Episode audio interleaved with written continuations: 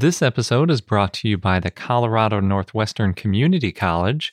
Join them for 2 weeks digging up dinosaur bones from the Jurassic period in Northwest Colorado this summer. For details, go to cncc.edu/dinodig. As you write your life story, you're far from finished.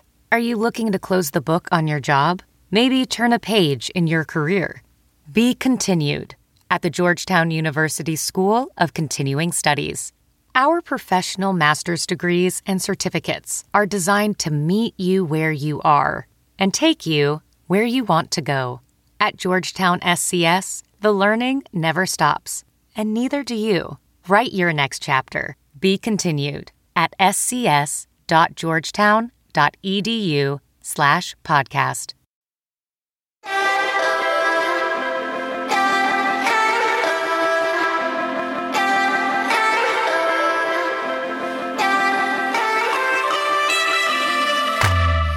Hello and welcome to I Know Dino. I'm Garrett. And I'm Sabrina. This week we have a dinosaur of the day, Nipponosaurus. Continuing with our Jurassic World dinosaur theme. Yes. And we have a bunch of dinosaur news. But first, we would like to thank some of our Stegosaurus patrons and other patrons who get shoutouts for their continued support. And this week we would like to thank Lucas and Eli, Wyatt, the Georges family, John Heck, Janice, Ranger Chris from Dino for Hire, Ray, and Oliver E. Yeah, thank you so much. We appreciate you so much. Yes, it really means a lot to us to get your support. And we released our first piece of premium content. We mentioned recently that we were setting a new goal. When we got to a certain amount, we would release monthly premium content to our patrons. But last week, when we had our interview with the Dino Geek, the interview was just too long to fit into the episode, so we released the full unedited or minimally edited version to all of our patrons. So if you liked that interview and want to hear a longer version, which gets into a lot more detail about Tony's background, some of the interviews that he's done, some of his different favorite toys and things like that, then become a patron and you will get access to it. Oh, yeah, and he's got some great stories. He does have some really good stories. That's the problem. We had probably an hour and 20-minute long interview with him, and we didn't want to stop it because there was so much good stuff going. But at a certain point, it was like, okay, we can't put an hour and 20-minute interview into a show that has like 40 minutes of other content. It just seemed like too unbalanced, so we needed to edit it down. But for anybody who's interested, definitely check out our Patreon. Yep, patreon.com/iknowdino. Jumping into the dinosaur news, we've got lots of good stuff this week, starting off with a new dinosaur. Woohoo! Oh, and it's an ankylosaur. Not this one, but there are ankylosaur dinosaurs coming up later. Spoiler alert. Sorry. I guess it's not really a spoiler alert because we tweeted about it like a week ago. The problem with this show, too, sometimes is we tape the show generally on Thursdays or Fridays, and then we edit it until the next Wednesday. So there's a little bit of a lag between news and the show coming out. So if you follow us on Facebook or Twitter or any of those places, then you get the news from us when it actually happens. And then we try to go into more detail in the actual show. So that's sort of the strategy. And sometimes we don't even put everything in the show because there are local events and things like that. And we're not going to talk about an upcoming event when it already passed, because that's pointless. Especially if you're interested in local dinosaur attractions, like those animatronic things that seem to be everywhere, then you should follow us so that you can get it on time, because a lot of times by the time the show gets edited, it's long gone. Anyway, there's this new dinosaur. It's an iguanodontian.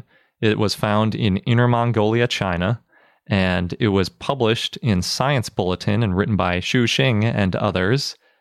This one is named Bayanurosaurus perfectus, and Bayanur is the area it was found in. I think that's how you say it. It seems like the way that a Mongolian sort of accent would do it, I hope. And then perfectus is because it's such an amazing skeleton and it was preserved so well. So Bayanurosaurus has a combination of non-hadrosauriform and hadrosauriform features. So everything?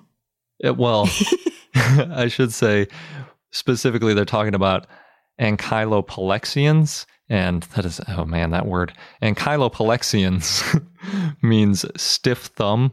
And basically, if you think about Iguanodon and the spike thumb that it has, that's kind of the original ankyloplexian. And there's a whole group of dinosaurs that evolved in that group and have this sort of stiff thumb going. So anyway, it's a specific group turned into hadrosaurs later. That's a subgroup of ankyloplexians. Very specific down in the weeds stuff. I'm not going to go any more into it. It turns out, though, that these ankyloplexians are uncommon in Asia. So it's a really important find. And they believe that this one is a close relative to Aranosaurus, which is an iguanodont found in the early Cretaceous of Africa. This one is also from the early Cretaceous, not surprisingly.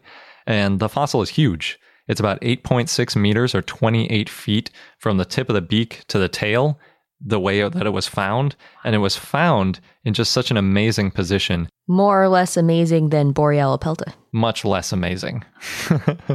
So it's amazing for an articulated skeleton, not amazing for really an overall fossil. It doesn't have any sort of preserved skin or stuff like that.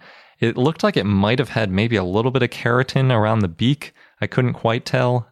I don't think they specifically mentioned it, but the way that Edmontosaurus kind of has that duck bill that isn't really duck bill because it has more keratin that kind of closes the mouth. There's been a couple blog posts about this recently. It looks like it might have a little bit of that part preserved, but I'm not sure. It might actually be bone. It's kind of hard to tell. But in any event, the skull is about 80 centimeters or 3 feet long. Pretty big head. It's similar in size to an iguanodon, which you're probably familiar with and is a pretty big dinosaur.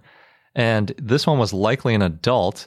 We think that because it has a fused skull roof and the sutures in its vertebrae are also fused, meaning there's kind of these two parts of the vertebrae. And when the animal is young, they're not fully fused together yet. They're sort of a little bit more mobile, but then over time they fuse together, just like the skull of like a baby human. Over time, it's got the soft spot, and then later it fuses. You see the same kind of thing in dinosaurs, and this one was all fused together, so we think it's an adult. It was preserved in a sort of mid-stride, quadrupedal-looking position, and by that I mean it's got its tail and its head are in a straight line back, and then that distance between them, again, is 28 feet, which is just amazing. And that its forelimbs are both down underneath its body, sort of mid-stride looking, as well as its hind legs. And basically the entire animal fossilized. The skull's a little bit smashed up, and some parts around the chest and hands are missing. But other than that, it's really, really in good condition. It has a dental battery, which means that it probably ate plants. We've talked about those before. It's when you have a whole bunch of teeth in a row, and they're kind of used for grinding up plants. And they call it a facultative biped. That basically means that it's capable of walking on two legs, but mostly it spent its time on four legs. So in other words, it moved around like how we describe almost all hadrosaur-type creatures, walking on four limbs occasionally, maybe rearing up or running on two limbs if it had to, or who knows. Whatever was best for eating or getting away from predators. Yeah, whatever suits the situation. Although it would rest on all fours most likely.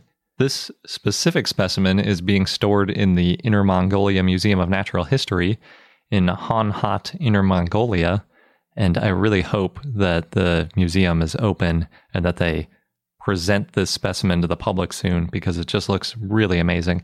I only saw pictures of it in the field, so I'm not sure if they've prepped it all out yet or what exactly they've done, but it's really exciting. And just in case my mentioning of ankyloplexia made you want more information, they talk about it quite a bit in the paper because a lot of times they get into this sort of phylogenetic nitty-gritty.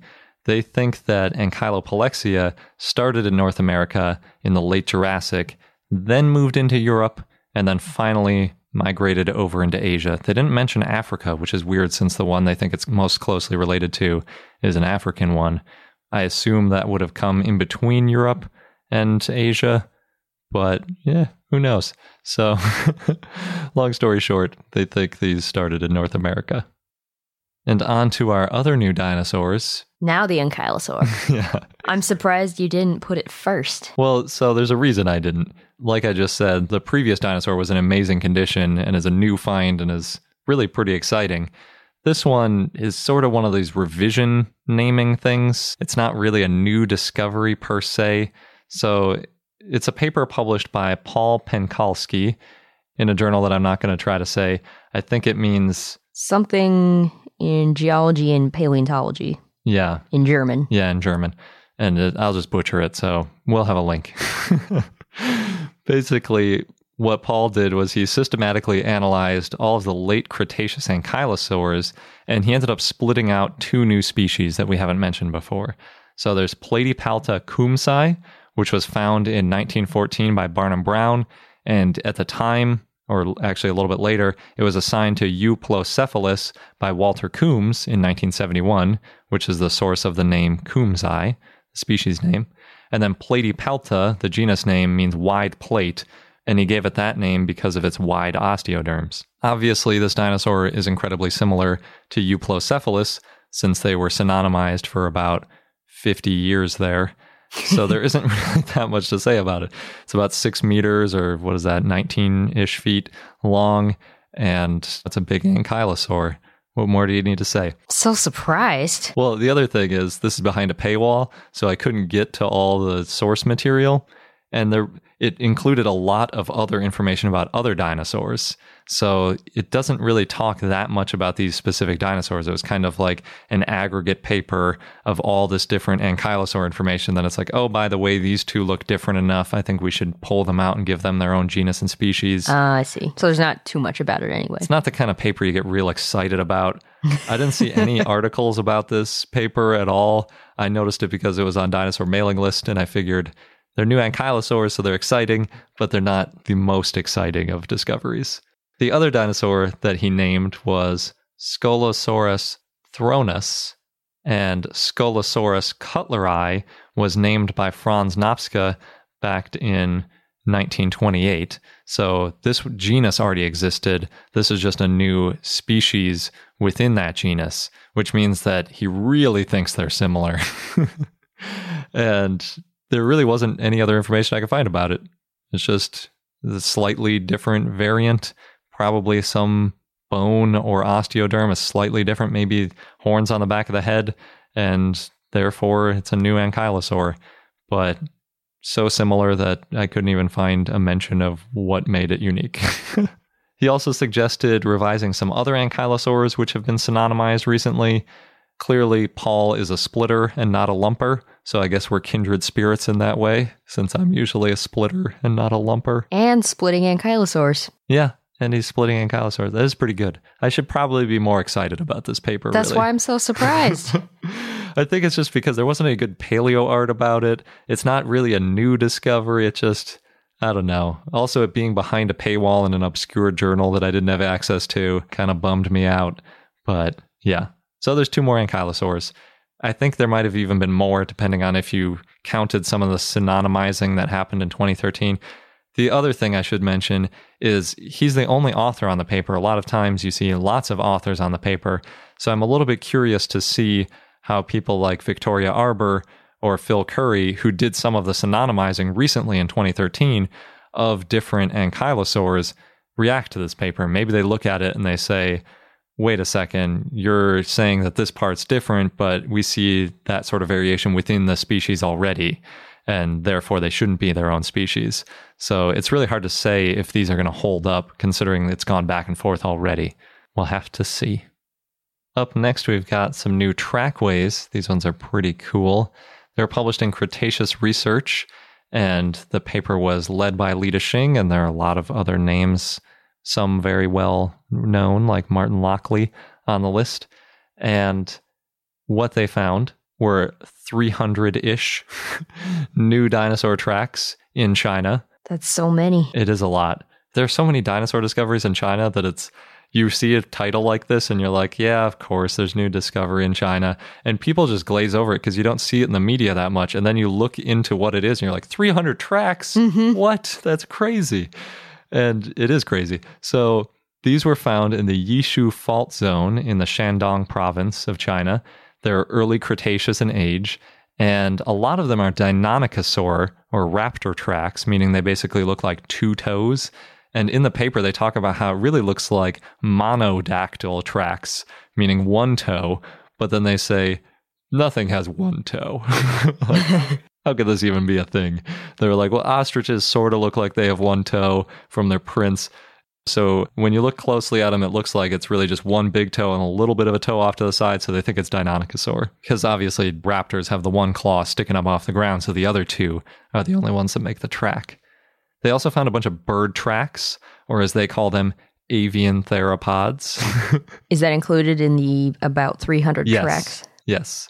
There are also two types of sauropod tracks, two types of ornithopod tracks, and unnamed turtle tracks. We don't care about the turtle tracks. I think it's kind of cool. But yeah, they didn't even bother naming them or anything. They just said there was some unnamed turtle track, which I kind of found hilarious. They're spread across 8 separate areas around some man-made ponds for surrounding farms, and they have an aerial shot of it. And it's literally like there's this huge man-made pond and a couple of little ponds off to the side, all this farmland around it, and then they highlight these areas, pretty big areas around the ponds, and they're like, oh yeah, there's like 100 prints over here, there's another 50 over here. It's a pretty cool place to have a farm. I'm jealous. They, unfortunately, don't really find any fossilized bones in the area. Doesn't that usually happen around trackways? Yeah, it tends to be a different kind of soil or sediment that preserves tracks versus bones. So you rarely find the two together. When you do, it's really great because then you have a good chance at finding what actually made the track. And then you can kind of use it as a Rosetta Stone for future discoveries. But unfortunately, even though there have been over 700 what they call track makers in the area, they haven't found any bones, really. That number of 700 track makers is just astonishing. I guess in this one, I think they said there were at least 14 or something like that, because the trackways are sort of crisscrossed and they're in different spaces. And based on the size of the print, the direction they're heading, they'll name them as different track makers. So, you know, if they're going in different directions and they cross over each other, then you'd say, obviously, these are different animals making the tracks. Maybe theoretically it could be the same one, but it's pretty unlikely. So they name them as different track makers. And there are more than 700 of them just in this area of China. That's I don't even know what to say about it. It's just crazy. You're lucky if you can find 700 tracks most places, let alone track makers. Some of the Deinonychosaurs in the trackway appear to be trotting, or what they say as close running. And in the paper it says that they're traveling an estimated 7.16 to 8.64 kilometers per second, which is definitely impossible because 7 to 8 kilometers per second is approximately 30,000 kilometers an hour, which is moving like the Flash from the comic book. It's totally possible. The Flash can do it. Oh, yeah. So it's a Flash Deinonychosaur. So I sent Lida a tweet asking him if that was a typo, or basically assuming it is, wondering if he meant kilometers per hour or meters per second, because I figure those are the two most likely. But unfortunately, Lida didn't respond by the time of this recording, so I'm going to assume that it was 8 meters per second, or about 30 kilometers an hour, or 18 miles per hour, because that seems like a good number for running or trotting for a Deinonychosaur. I think that's probably about right. And that's pretty fast. That would definitely catch me. I couldn't outrun that. I'd be dead. So if they could run that fast, even at close running, and the close running word is really weird, but it actually makes a lot of sense because we've talked before about how dinosaurs and birds don't have a transition between walking and running like humans do. Yeah, it's very smooth. Yeah, you can really feel it when you go from running to walking and vice versa. It's a whole other level of energy you have to start putting in. Plus the way you breathe is different. Yeah, the way the rhythm of your feet go and all this kind of stuff. You can really notice that you're starting to go airborne. But birds have this perfectly smooth sort of transition. They can just go, it's like an analog dial. They could be like, well, I want to go exactly halfway in between running and walking. And they can just go that exact speed, or slightly faster, slightly slower. Whatever speed they want to go, they can very easily go. So seems like more at the upper end if it's close running. But I don't know. Also, it makes me wonder how fast they could go if 18 miles an hour is just like close running. Yeah, I'd be a goner. That's really all I know. And up next is a really awesome biomechanics paper. And I had sort of hesitated to cover this one because we talked about a very similar article recently, but There was a great quote by Victoria Arbour on her blog, so I just had to do it. So she said, "I've officially turned to the dark side and published some research on theropods, and theropod feeding at that, thus making me a real paleontologist, TM, after more than a decade at this," which I just thought was great. So that was on her blog, Pseudoplocephalus, which is also a pretty good pun. And this article was published in Current Biology by Angelica Torices and others, including Victoria Arbour, obviously. And basically what they did was they know that predators often have to get their prey into smaller pieces. And that's because a lot of times you can't swallow an animal whole. It's just a fact of life for predators. Except for the predators that eat fish, they seem to swallow those whole more often. Yeah, that's true. I think part of that has to do with their teeth too, because they need the teeth for catching the fish, and those teeth aren't great for breaking fish into pieces. Also, it might be kind of hard to chew underwater. Anyway, tangent. We digress. So, if an animal has teeth, then there are kind of a few different methods that they can use, and obviously, in only rare cases do you have something like a T-Rex that can actually digest bone. So a lot of times they're not just chomping through it and eating the bone. So we're going to disregard that crazy T-Rex monster for now. So Victoria on her blog showed a couple cool videos. She had one of hyenas feeding, and really it reminded me a lot of playing tug of war with a dog. If you've ever done that, if you hold something out to a dog and it bites on one side and you pull on the other side, it twists, it tries to twist it out of your hand. And that's really how they chew in the wild too. They sort of use this twisting motion to dig some of their teeth into the animal and rip with a twisting motion. Violent. Yeah. And then another one, this one wasn't on her site, but I've always find it fascinating, is the way that alligators eat. They basically bite and then sort of spin in a death roll, or sometimes they just forcefully fling their prey. There are all these videos of alligators that bite onto something and then just whip their head so hard that most of the animal goes flying either into the river or onto the bank of the river, and then they have the bite-sized piece remaining in their mouth and they can swallow that. And that's all they eat? Well, then they go back and they try to get it. But if there are other alligators around, they'll come chomp on the full thing, and then they end up fighting over it and stuff. That's a pretty fascinating way to eat. In this case, though, the most relevant one is the way that Komodo dragons eat. The feeding frenzy? No, not that one. The way that we mentioned it last week, which is the bite and pull. So we mentioned last week that there were these sort of markings and wear patterns on the bone of that T-Rex foot that got defleshed, if you remember, and there were sort of lines caused by the denticles scraping along the toe bone, or really the midfoot bone. But in this case, they looked at wear patterns on the teeth themselves to look for which way that the meat was being pulled and bitten. So rather than being at the millimeter scale, which you're at when you're looking at things like scrapes in a foot bone for denticles, they were at the micrometer scale, looking for little tiny scratches in the teeth that show which way the meat was scraping up against the teeth. It's a really interesting idea, and it seemed to work pretty well. So they looked at a Troodon, a Dromaeosaurus, a Saurornitholestes, and a Gorgosaurus, and they compared the different sort of wear marks and the directions of them to figure out how they were biting and otherwise, chewing off pieces of their prey that they couldn't swallow whole. Interestingly, these dinosaurs have relatively different shapes of their denticles. And those denticles are those little serrations on their teeth, and the denticles are also different sizes. But they found that the scratches were pretty consistent. There was one set of scratches that sort of run along the side of the tooth. So if you drew a tooth, like I could only draw, just like the silhouette, that sort of V shape. It would be sort of a concentric V, for lack of a better word, sort of along that V line, along the edges of the tooth, sort of parallel to the main surface of the tooth. And then there are also some that are oblique, that sort of go in towards the tooth. And what they did was they compared these markings using some fancy analyses, and they determined that the same conclusion as the paper we talked about last week, that they were using a puncture and pull methodology.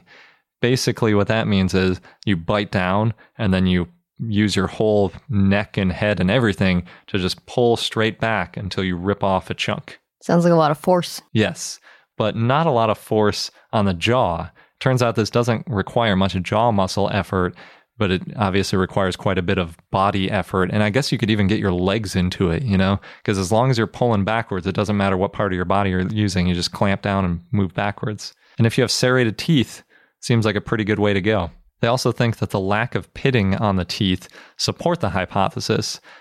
Essentially, if an animal gnaws on bones, it tends to get sort of these little tiny holes in their teeth.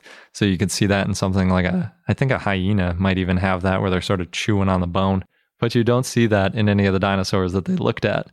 They do say, though, at least Victoria did in her blog post, that T. rex is well known to eat bone and doesn't seem to have these pits either, which seems like a pretty big flaw. It's like the number one bone-eating dinosaur doesn't have these holes. Do you really expect them in any dinosaur at that point? And a lot of that's probably because teeth are constantly being replaced in dinosaurs. So what does it even matter? Don't have to worry. Oh man, it'd just be wonderful. I wish I had teeth that were constantly being replaced, and I wish that I had feathers. Those are the two things I'm most jealous of dinosaurs for. You would look so weird. Yes, I know. I would have a horrible smile and I'd look like a monster, but I wouldn't have to worry about sunscreen, and I wouldn't have to worry about braces or brushing my teeth. So there we go. Who gets the last laugh? Answer me that. Not me. Yeah, not you. That's true. And then finally, they mentioned that troodontid teeth were the most fragile of the group because this included a sort of force analysis. So they likely had to go after softer prey or prey that struggled less, because otherwise they might wind up with broken teeth. And I think in the past we've mentioned that troodons seem to have a little bit more fragile teeth. They have huge hooked denticles, though. They look like really gnarly teeth, but apparently not the most robust. So there we go. If you ever want to do paleo art of a dinosaur eating, make sure it's doing the puncture and pull sort of biting and not some other sort of feeding mechanism. Once you're a T-Rex, then you can just chomp. That's true. You can do whatever you want if you're a T-Rex. Just swallow a leg whole. It doesn't matter. I'm glad they don't exist anymore. Me too. Swallow a human whole, really. Moving on. There's a story going around of an amazing 4-year-old boy named Nathan Brown who lives in Calgary in Alberta, Canada. And he and his mom are raising money to help kids in Madagascar get fresh water. He is helping to do this by creating a zoo with his dinosaur toys, and he charges admission. And he's using those funds for his cause, and he's already raised almost $1,500 in about 6 weeks for the Aveda Institute. And he and his mom also participated in a 6-kilometer walk for water, which is the average distance that women and children walk in Madagascar to get water. Just a long distance. Nathan got the idea to help when he was talking to his mom one day about getting fresh water out of the tap, and then his mom turned it into a teachable moment and said, you know, not everyone can get water out of the tap, so that's an amazing 4-year-old. Yeah, to internalize that. I think most 4-year-olds would be like, but I can. And this kid's like, wait, they can't? What can I do about that? Yeah. How can I help? And then came up with a plan and raised money. That's yeah. Plus the pictures of his dinosaur zoo are really cute. It's basically just his dinosaur toys lined up in a zoo fashion and charge admission. Give it to needy kids in Africa. That's awesome. Yeah. In not so awesome news, we've got another dinosaur theft story. Oh, come on. Yeah, well, start with the happy news. So in Henderson, Louisiana, a velociraptor sculpture was stolen. The owners of the park are hoping that somebody comes forward, and they posted on their Facebook page, quote, "We are asking for as much information as possible to help us to find the person or persons involved in breaking into the dinosaur exhibit, Prehistoric Park," that's the name of it. "The velociraptor is valued at a price that will make it a felony charge. We are willing to accept the undamaged items before noon tomorrow." This was a few days before, since we are recording. By noon, like 5 days ago. Yeah. "Without pressing criminal charges, please help. Not only is this a business, but it is a place for children to learn. Lots of children enjoy our exhibit, and lots of schools come here for field trips." So we don't have an update. I haven't seen an update. Where are all these dinosaurs going? People steal them like every week. Do they just keep them in their house? I guess, or a secluded backyard. What's the point? I don't get it. I don't know. A dare? If you want one, just buy it from TRX Dinosaurs. There you go. That's the solution. Or buy, yeah, just draw your own, make your own, do something. Stop stealing it. Make your own zoo, charge admission, raise the money, buy your own. These people clearly are not of that caliber. But back to the happier news. On May 5th, the Virginia Living Museum in Newport News, Virginia, opened their new exhibit, Destination Dinosaur, and the exhibit runs until September 3rd. They have 11 animatronic dinosaurs, including T-Rex, and they also have 7 what they call dinosaur-themed experiences, which includes a gallery, a dinosaur discovery trail, and photo opportunities. The museum is open every day from 9 a.m. to 5 p.m., and it costs $20, $15 for kids ages 3 to 12. Cool. Yeah, so if you're in the area and you go, let us know. In Kansas this spring, Sylvosaurus chondrii, which is an ankylosaur, is back on display at the Kansas University Natural History Museum. The article said it was the only known dinosaur found in Kansas, but that's not actually true. There's another one called Klausosaurus. Yeah, it's kind of funny because I saw this posted on Reddit and someone was like, Klausosaurus has a bone to pick with you. Good one. Anyway, Sylvosaurus, the name means lizard of the forest, and was found in 1955 on a farm when a rancher was checking on his cows, and the rancher's name was Warren Condrey. That's why it's Condrei. And he called his state senator, and the senator contacted Kansas University Natural History Museum. And in 1960, it was described as a new species, and it's pretty complete. They found the skull, lower jaw, teeth, neck bones, ribs, shoulder spikes, backbones, tailbone, leg, part of the pelvis. And Sylvosaurus has now been refurbished, which is cool. So also on display is a section of its armor that visitors can actually touch. They also have a track site that was found nearby that might be Sylvosaurus. And apparently that trackway was on display at Navy Pier in Chicago for DinoFest. I wonder, they might have a point in that being the only dinosaur. I'm not sure if those are the only two, Sylvosaurus and Klausosaurus, but I think Klausosaurus is believed to have washed out into either like a river or an inland sea or something. And therefore they might say like, well, we don't know that it definitely came from Kansas. Oh, I see. So you could make that argument. Maybe. I think that's kind of sketchy, though. Because usually when things wash out to sea, it's not like they're floating for miles and miles. Usually they if it's near the border. That's true. It could be a different state's dinosaur. Figure out where the, like, geological currents were going. There you go. In another part of the world, over in Thailand, The Independent published a review of Phu Wiang, which is a national park in the northeast part of Thailand, that has dinosaur fossils. There's a pretty cool picture of the entrance. There's a big wooden sign that says Phu Wiang Dinosaur Museum that looks kind of Jurassic Parkish. And there's 2 sauropod statues peeking out from behind some trees. Nearby is also Chuanchom Resort, which is a dinosaur-themed motel. And the first dinosaur found in Thailand was back in 1976 at Phu Wiang when a geologist was looking for uranium and found a sauropod. Pretty happy discovery. Then excavations led to a bunch of dinosaurs being found, and now there's 9 fossils that are under glass in situ that you can find if you're hiking in the area. Cool. Yeah, there's also the Phu Wiang Dinosaur Museum, which has a, quote, greenhouse full of animatronic dinosaurs, end quote. Wow. Yeah, Thailand's really stepping up their game. Yeah. That's cool. Yeah, we missed all that when we were in Thailand. We got to go back. We had no idea. I don't think it's near Bangkok either, which is basically the only part we went to. We also went 2 hours north for one of the night markets. Oh, yeah. Oh, I hope it wasn't right by there. Let's just say it wasn't. Okay. This next one, not a fan of. Can totally sympathize with. It's about a goose. Can't trust those birds. Nothing good ever. No good news stories start with, it was a goose. Yeah.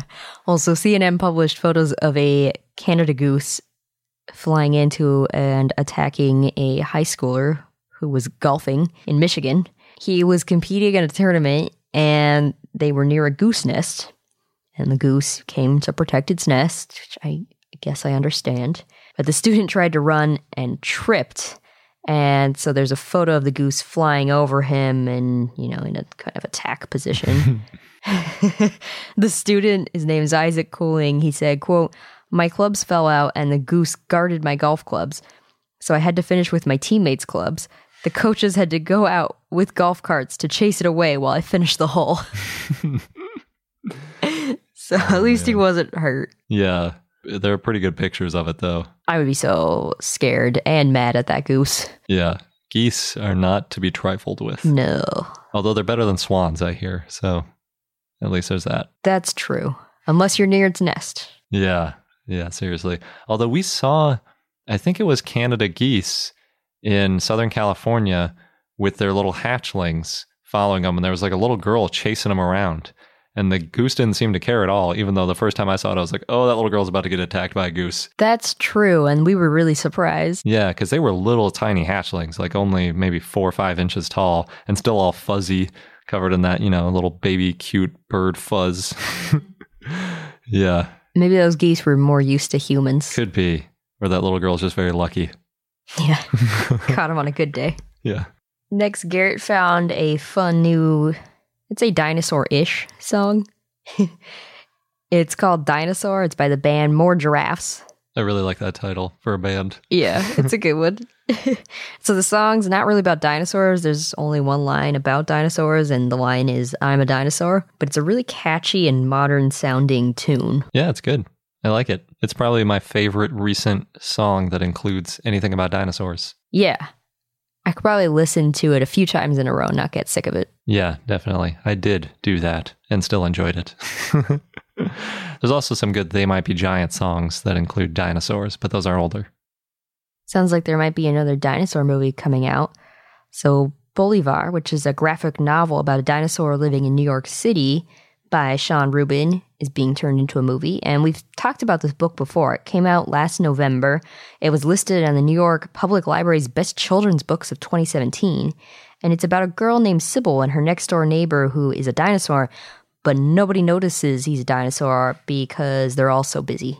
Anyway, Fox acquired the movie rights, so not too many details yet, but that could potentially be really cool. It's kind of like a stop and smell the roses sort of message. I guess. Maybe kind of like that idiom will be replaced with stop and notice the dinosaur. It sounded like part of the story was the dinosaur has to decide whether he wants people to notice him or not. It was a T-Rex, right? Looked like kind of a Barney-style T-Rex, from what I remember. I don't know if it's a specific type of dinosaur. Well, it's upright with tiny arms. Yeah, so and a dragging tail. Yeah. Like a Godzilla. Speaking of dinosaur movies, there's a new movie coming out this summer called The Jurassic Games by Uncorked Entertainment, and it blends Jurassic Park with Hunger Games. I'm excited about this. You are? Yeah. So in the film, death row inmates have to fight dinosaurs while on live TV. In VR.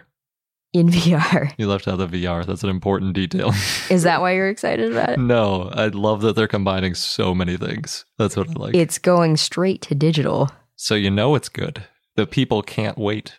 And DVD. How does that work with VR if it's DVD? Just doesn't. Oh, it's not. You don't watch it in VR. The people in the game are fighting dinosaurs in VR. Oh, goodness. Yeah.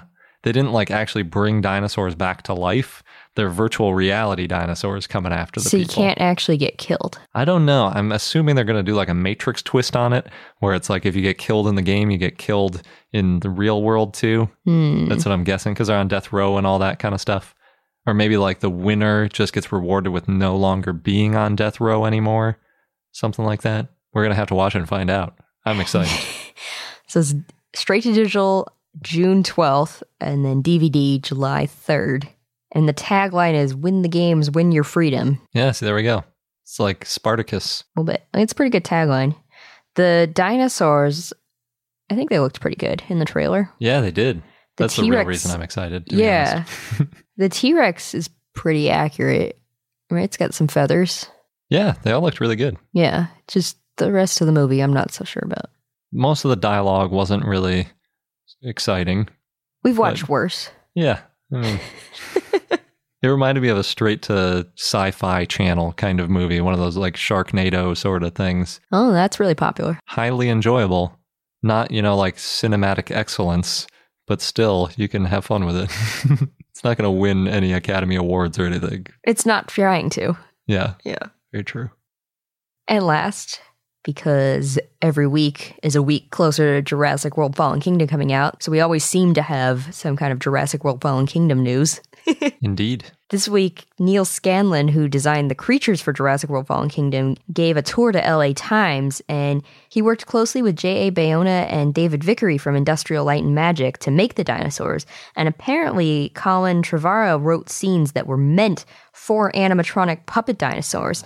So there was this emphasis on having more practical effects, and that would explain why last week we were talking about how they've got the most, I guess, animatronic and puppet kind of stuff since Jurassic the first Park. One. Yeah. Yeah. Bayona said that he noticed kids talk about the textures and colors of dinosaurs, and Scanlon said that they wanted to show how our understanding of dinosaurs has changed, which is really cool. So, for example, showing dinosaurs in brighter colors. And Scanlon and his team created a T-Rex for the movie, we talked about this last week, as well as animatronic versions of the new Indoraptor and of Blue, the Velociraptor. It took 15 puppeteers to bring Blue to life, which is crazy. And they were below cable levers and a radio control mechanism. And they had to rehearse their movements for each scene so that the dinosaur could move according to Bayona's directions while they were shooting. Scanlon said, quote, like a dance team, we're not thinking about the individual steps. We're just doing it. You're thinking about it in a much more consuming way. Like, can you make her more aggressive? Can you make her more agitated? Can she breathe more heavily?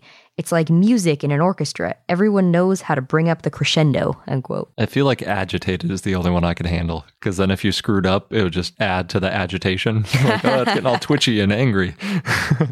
Everything else would just look agitated if I was puppeteering it. Seems like you have to be incredibly coordinated, 15 people. Yeah, that's really cool. I can't believe it's 15. That's nuts. They have like one guy pumping each lung. Oh, yeah. Or something. I don't know, but I will be watching Blue very closely when we see the movie. Yeah. I do think that that's actually a big difference between the first movie and some of the later movies, because in the first movie there were those scenes where like the doctor puts her hand on the Triceratops' face and you feel like that sort of connection between the character and the dinosaur, or in Jurassic Park The Lost World where they're carrying the baby T-Rex. Some of those are the most memorable to me, those scenes. Or the dead sauropod in Jurassic World. Dying, yes. Yes, dying. Yeah, that was really sad. So I think it makes a big difference, because otherwise it's just these monsters battling each other or just chomping a person down real quick, and then you don't see what actually happens. There's not much of an interaction there. But yeah, when you can get really personal with a real puppet or animatronic, that's when it really kind of hits home, I think. So I'm excited. Me too. This episode's brought to you by the Colorado Northwestern Community College, where you can become a part of the scientific process. As a participant, you can go on a real-life dinosaur dig, and you'll be helping to advance science and our understanding of the ancient world. What's really cool is that the fossilized bones that are being excavated, they're public, and they're going to be displayed and preserved for future generations to study and admire. Yeah, we've mentioned how that's a really important part of the scientific process, not just getting them out and describing them once, but keeping them and preserving them so that future questions and future scientists can take a look at those bones to answer new questions and validate results. And the site is special and also near and dear to me because it's in the Morrison Formation, known for the sauropods, of course, of the Jurassic time. And it represents one of the best bone beds ever found in the saltwash member. Yeah, the current interpretation is that the site was the result of a brachiosaurus sort of jamming up a river and then other carcasses piling up behind it. Oh, no. And that's how we got a bunch of different types of dinosaurs all fossilizing together. So, oh, no, but also, yay. Good for us as scientists. And dinosaur enthusiasts. Yes. So there are two scheduled digs if you want to get involved with getting these bones out of the ground. You can go from July 6th to July 20th or from July 22nd to August 5th. Head over to cncc.edu/dinodig. You'll get all of the details. just make sure that you register online by May 31st.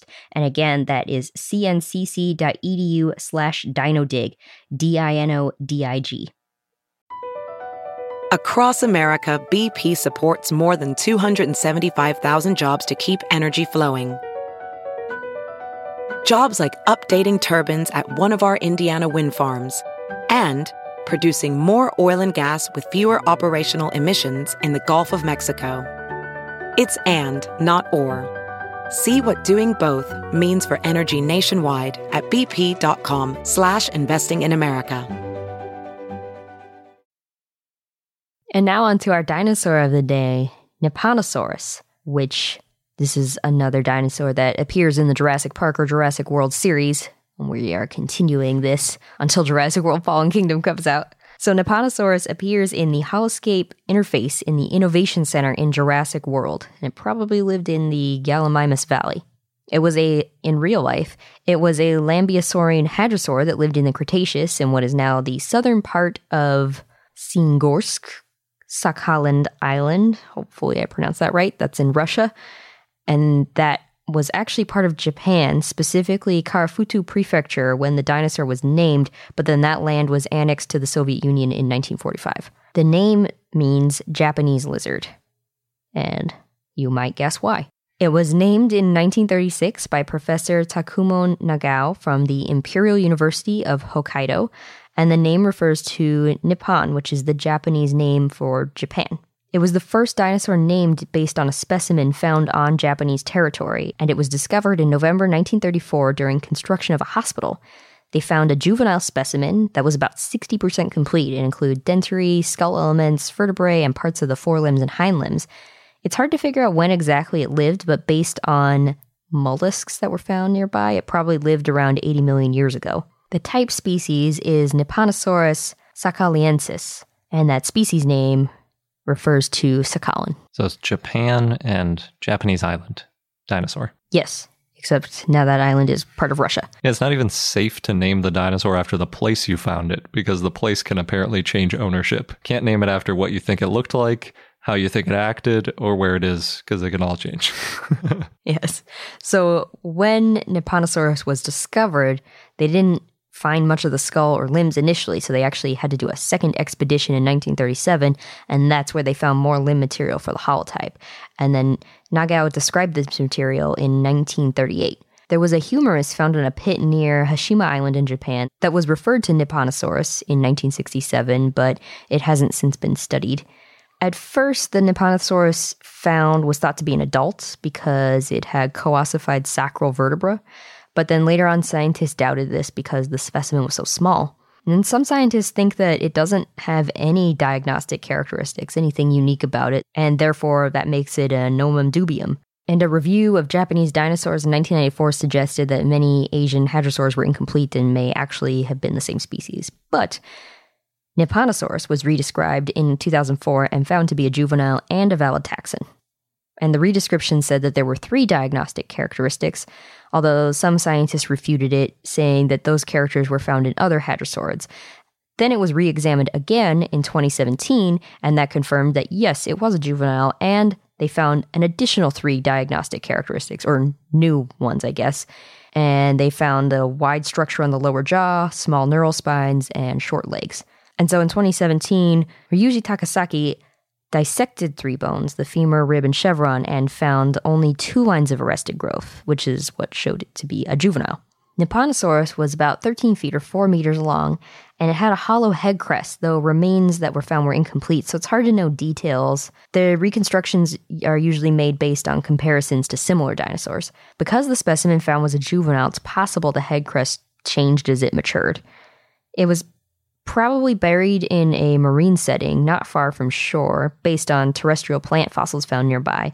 And because of this, Nipponosaurus may have lived on low-lying plains near the coast. We'll have to see what kind of a role, if any, it might play in Jurassic World. Sounds like it might be small. Yeah, or non-existent. But maybe if this island that they're on... Oh no, because they're on the island in the Caribbean, right? Because it's supposed to be Isla Sorna, or Nublar, the original island.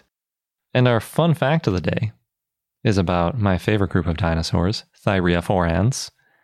And I had been wondering, you've got stegosaurs and you've got ankylosaurs. And when you combine them, they are both thyreophorans. That's kind of the common ancestor, is the thyreophoran group. And it makes you wonder, hey, stegosaurs have these big plates, ankylosaurs have this armor. Is there anything in common between the armor and the plates? And it turns out, yes, there is. So both the stegosaurus plates and ankylosaurus armor are both osteoderms. It just turns out that the stegosaurus plates are kind of these highly modified osteoderms. The osteoderms on ankylosaurus are much more common.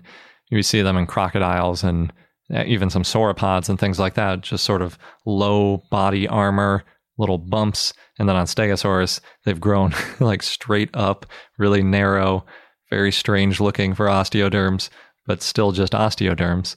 And on the inside, they're kind of spongy so that there's lots of space for blood vessels. So does that mean, because there's talk that maybe stegosaurs could blush or change the color of its plates, could ankylosaurs blush or change the color of its armor? Maybe. I think that would probably be based on the covering over the surface of it. And so that would depend on what kind of fleshy material is on the outside. I'm guessing on stegosaurus, it might be a little bit more likely, just because the plates wouldn't be that effective of armor, and they look a little bit more like a display structure than the armor on ankylosaurus. And on the ankylosaurus, I should say, on the nodosaur, also known as Borealopelta, we saw some keratin sheaths over the surface of some of its armor, and I don't think any animal could ever make keratin blush, so that one's probably not going to blush, but we don't really know exactly what's over the stegosaur plates. If it's keratin, then it might not be able to blush. But then again, we have keratin over, like our fingernails are made out of it. So you can see skin underneath that if it's real thin. So if they had something similar, Sabrina's shivering, then maybe they could do some sort of display. It's hard to say. All right. I'll try not to think too much of how close my skin is with my fingernails. I don't know, for some reason. Anyway. And that wraps up this episode of I Know Dino. Thanks for listening. Don't forget to subscribe so you don't miss out on any new episodes. And also check out our show notes for a link for our giveaway. And if you want to get any premium content and behind-the-scenes stuff, check out our page at patreon.com/IKnowDino. Thanks again, and until next time.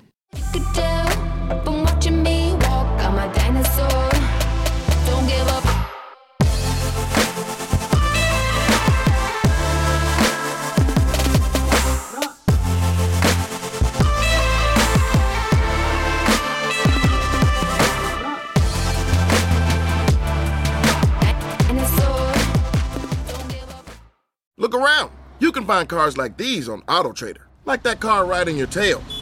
Or if you're tailgating right now, all those cars doubling as kitchens and living rooms are on AutoTrader too.